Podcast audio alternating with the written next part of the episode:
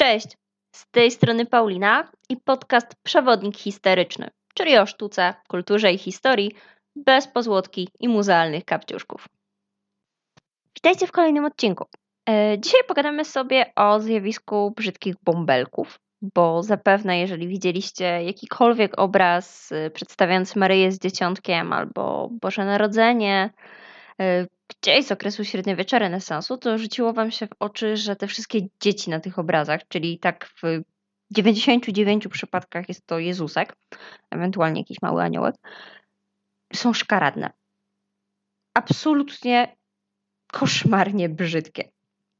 I okej, okay, szczerze mówiąc, no każde dziecko tuż po urodzeniu no, nie grzeszy zbytnią urodą i przypomina kartofla. Wiadomo, dla rodziców to jest najpiękniejszy ziemniak na całym zagonku i na całym polu. I wiadomo, że z ziemniaka można zrobić. Ziemniak ma potencjał. Z ziemniaka można zrobić frytki, można zrobić chipsy, nie wiem, placki, ewentualnie wódkę.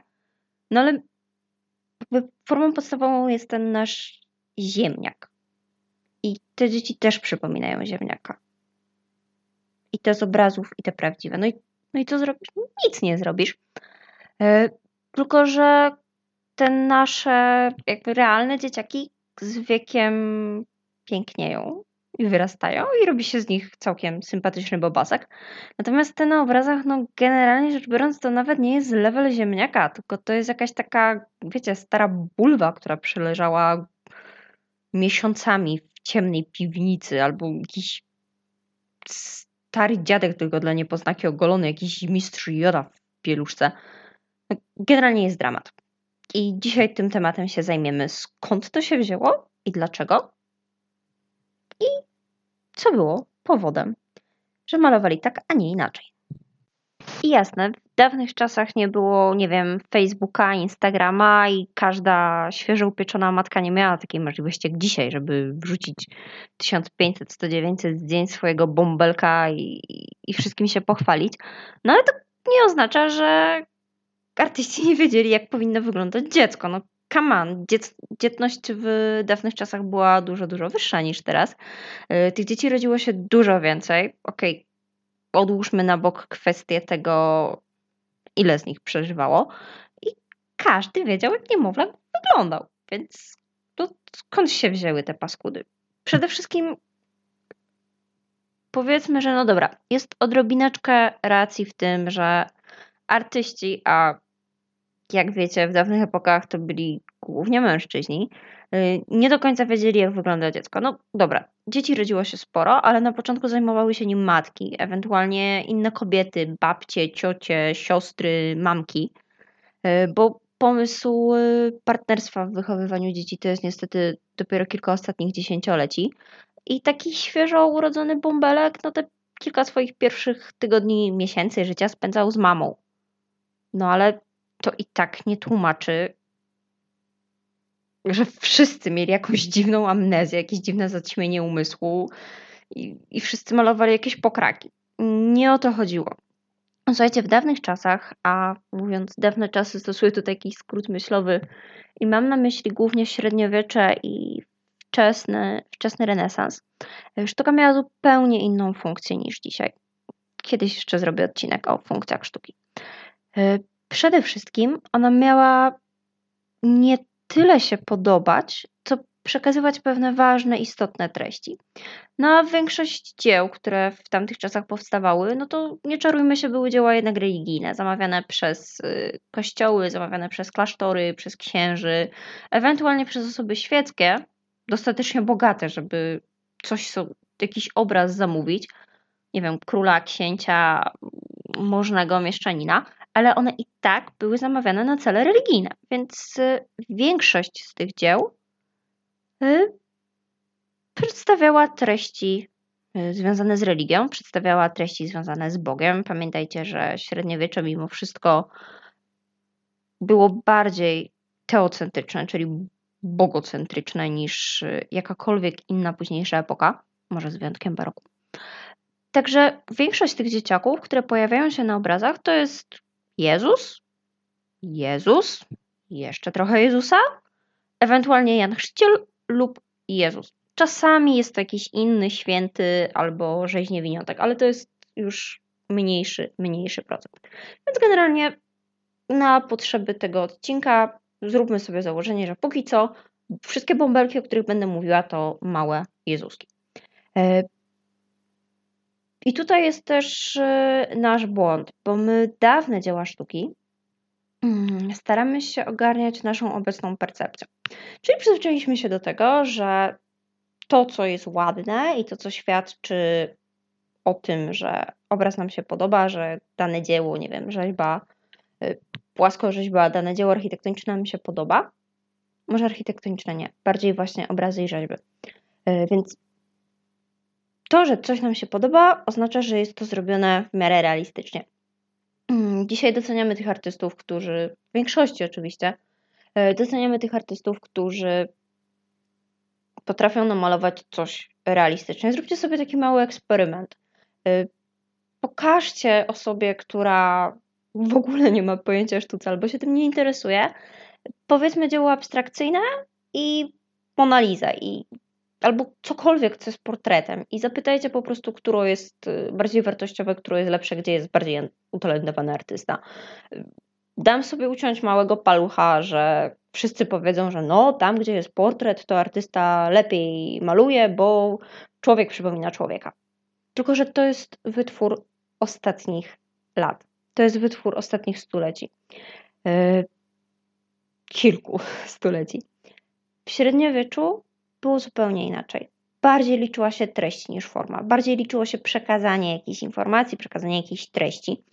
I to, że te wszystkie Jezuski wyglądały paskudnie, to nie jest dlatego, że artysta nie potrafił, że no, wyszło mu tak koślawo i, i koniec, tylko po prostu tak miało być. E, na tych wszystkich obrazach możemy mieć takie wrażenie, że te wszystkie dzieciaki wyglądają jak jakiś taki mały, pomniejszony dorosły. No, generalnie jakby dokleić siwe włosy i brodę, to, to byłby po prostu stary dziadek. I tak miało być.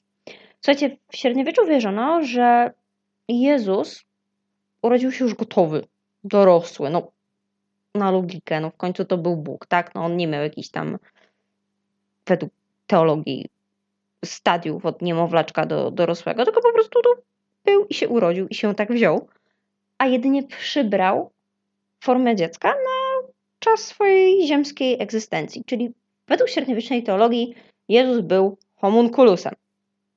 Jeżeli oglądaliście Full Metal Alchemist, to możecie już mieć pewne podejrzenia o co chodzi, aczkolwiek y, tutaj nie było żadnego siedzenia w flaszce. Z łaciny homunculus to jest właśnie mały człowiek, gotowy człowiek, który tylko ma formę tego dzieciaka. Y, poza tym, o czym też należy wspomnieć, wynalazek dzieciństwa to jest tak gdzieś XVII wiek i wtedy dopiero sobie zdano sprawę, że hmm, no w sumie dziecko to nie jest y, miniatura dorosłego, że w sumie to dzieci nie rodzą się już gotowe, tylko muszą do tego dojrzeć. Ale i tak dzieciństwo, tak jakie my znamy, to jest czas dopiero po II wojnie światowej, kiedy dzieci po prostu zaczęły być dziećmi, a nie goniono ich, nie wiem, do, do pracy i nie uważano, że jak masz 3 lata, to już w sumie to tak jakbyś miał 30. No, niektórzy czasem w to wierzą. No ale dobra, wracamy do średniowiecza i do naszych paskudnych bąbelków. A więc mamy dorosłego w ciele niemowlaka. I trzeba było dość dobitnie podkreślić to, że to jest osoba dorosła, że to nie jest jakiś tam, wiecie, pierwszy siusimaj, tak? tylko to jest dorosły człowiek, to jest Jezus, to jest Bóg. I szczególnie to widać na mm, ikonach, na tych obrazach, które powstawały w kręgu sztuki bizantyjskiej, w kręgu sztuki wschodniej, bo w ikonografii bizantyjskiej, który ma czasy, je, ma swoje źródła jeszcze w czasach starożytnych, y, o cesarstwie bizantyjskim też chyba kiedyś będzie, z wiekiem dojrzałym kojarzono mądrość.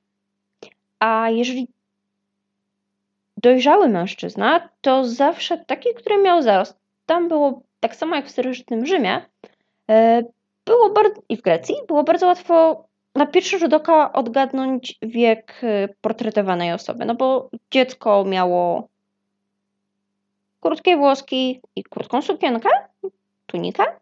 Taki młodzieniaszek, powiedzmy nastolatek, e, young adult, młody dorosły, no to to był mógł mieć długie włosy, ale musiał mieć gładko ogolone policzki. Mężczyzna w średnim wieku miał krótkie włosy, krótki zarost. Na starzec to długa broda i albo zakola, albo łysa głowa, albo siwe włosy. Generalnie uważano, że im ktoś jest starszy, tym jest mądrzejszy. Tak po prostu, że tak to działa. Więc to była taka prosta zależność i właśnie dlatego stąd się na przykład wzięły archetypy, wiecie, tych wszystkich mędrców z długą, siwą brodą. No, widzicie Gandalfa i już wiecie, że no, mm, mm temu gościowi można zaufać. E, więc trzeba było podkreślić, że nasz Jezus jest mądry, że to jest Bóg, że to jest y, no, najmądrzejszy z najmędrszych. Więc nie mógł sobie wyglądać, nie wiem, jak słodkie bobo z etykietki Gerberka, tylko każdy na pierwszy rzut oka musiał wiedzieć, że no okej, okay, tutaj jest jakiś intelekt. Trzeba było dodać powagi i dostojeństwa, a więc wpasować w ten typ ikonograficzny mędrca. Dlatego przyjrzyjcie się uważnie ikonom, bo tam jest wręcz wysyp. Naprawdę, jeżeli porównacie jakikolwiek obraz z kręgu kultury zachodniej do, do ikon, zwłaszcza tych wczesnych, to, to ikony biją wszystko na głowę, bo tam jest po prostu wysyp szkaradnych Jezusków z wielkim, wysokim czołem, z takimi zakolami, nawet wręcz ze zmarszczkami. Generalnie uważano, że im wyższa, wyższe czoło i im większa głowa, tym więcej się mózgu tam mieści, a więc y, wszyscy posiadacze wysokiego czoła możemy sobie teraz przybić piątki, jesteśmy mądrzy. E, I dlatego tak malowano Jezusa. No ale ponieważ e, obowiązywał taki kanon, ponieważ takie dzieciątko wyglądające jak stary maleńki stało się czymś obowiązkowym, a musicie wiedzieć, że kanon to była rzecz bardzo ważna i tradycja to była rzecz bardzo ważna. E, sztuka w średniowieczu wyglądała zupełnie inaczej niż chociażby już w kolejnej epoce, w epoce renesansu, bo twórczość artystyczna była regulowana przez e, cechy. Artyści skupiali się po prostu w gildiach malarskich. I to nie było tak, że ktoś miał fantazję, żeby namalować sobie coś konkretnego. Nie, no po prostu malowali pod, e, pod zamówienie. W ten sposób zarabiali. To był zawód taki jak każdy inny. Nawet szczerze powiedziawszy, jeden z pośredniejszych zawodów. Więc co zamawiający chciał, to artysta malował. I nikomu nie przychodziło do głowy, żeby jakoś się z tego wyłamywać, no bo wtedy wiązało się to na przykład z brakiem kasiory. Także taka prosta zależność. No, skoro więc y, mamy to najważniejsze dzieciątko, mamy dzieciątko Jezus i ono na wszystkich obrazach jest paskudnie, jest paskudne, no to tak też malowano inne dzieci, no bo skoro Jezus tak wygląda, jest super, no to inne dzieciaki też mogą tak wyglądać i też być super. Y, dzięki temu można było uzyskać dokładnie ten sam efekt, o którym, który mamy dzisiaj, dzięki właśnie chwale, nie wiem, no to jest takie, jak to powiedzieć, to jest ten sam efekt, który dzisiaj uzyskujemy, chwaląc się postępami naszego dziecka. Wiecie, spotkają się na przykład dwie mamy i no mój y, Brianek to już sam chodzi, a mój y, Tymoteusz już recytuje wierszyki. Te, teraz porównuje się to w ten sposób, a dawniej no, pokazywało się po prostu obraz. Ej, popatrz, w tym obrazie moje dziecko przypomina Jezuska, jest szkaradne. Mm, to znaczy, że jest bardzo mądra. Inteligencik. Słuchajcie, jest y, jeszcze taka bardzo ważna kwestia, kwestia właśnie tej mody. Y, skoro tak się podobało i skoro tak to było przyjęte ogólnie, no to nikt się z tego nie wyłamywał.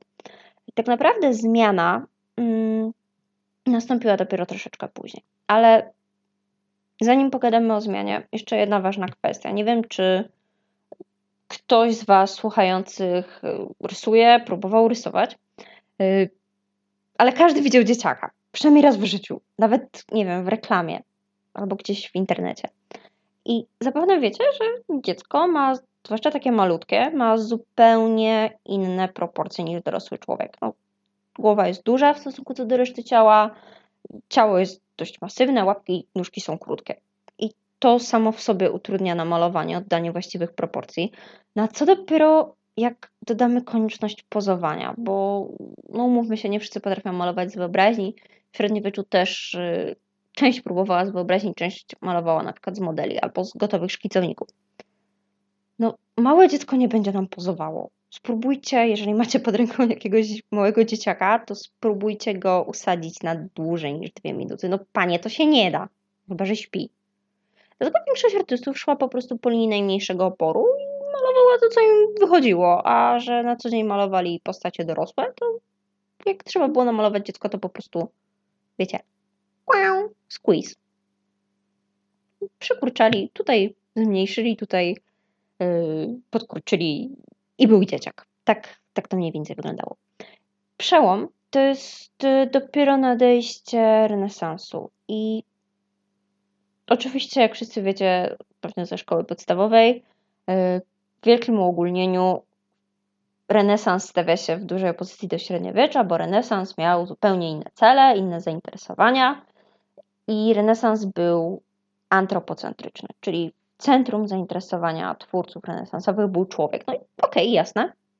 Wiadomo, że Kościół nadal był jednym z głównych mecenasów, nadal tworzono dzieła na chwałę Bożą, no ale też nie tylko, bo pojawili się prywatni fundatorzy, pojawili się wraz z rozwojem miast, z rozwojem mieszczaństwa, z rozwojem przede wszystkim dworów szlacheckich, y, pojawiła się gałąź sztuki zupełnie nowa, gałąź sztuki po prostu świeckiej. Już malowano y, troszeczkę inne rzeczy. Ponieważ w centrum tej nowej epoki był człowiek, y, zainteresowanie człowiekiem, więc też dążono do oddania realizmu. Uważano, że człowiek jest najdoskonalszym dziełem Boga, więc już go nie można już nie można przedstawiać go po prostu jako taką szkaradę, tylko im będzie ładniej, będzie realistyczniej. Właśnie to, o czym mówiłam na początku, tym będzie lepiej. Dlatego bardzo szybko rozwinął się portret. Właściwie on się nie rozwinął, bo portret był świetnie rozwinięty w czasach starożytnych i tutaj po prostu wrócono do tych, e, do tych tradycji. Pojawiło się coraz więcej portretów. E, możni tego świata zaczęli sobie je zamawiać. Nie tylko swoje, ale też na przykład swojej rodziny, żony, dzieci. No i mało kto chciał, żeby taki portret, który nam będzie na przykład wisiał w reprezentatywnym miejscu w naszej willi, yy, przedstawiał jakąś szkaradę, żeby nikt nie pomyślał, że ej, no ale w sumie ten dzieciak to jest taki paskudny i, i w sumie to nie wiadomo, czy tam na kolanach u tej pani to siedzi y, Nestor rodu, czy, czy to jest najmłodszy potomek, a w ogóle to do ojca niepodobne, do matki niepodobne, może po listonoszu. Każdemu zależało na tym, żeby po prostu oddać realny wygląd y, siebie, swojego potomstwa, więc zaczęto malować y, dzieci, wyglądające jak dzieci.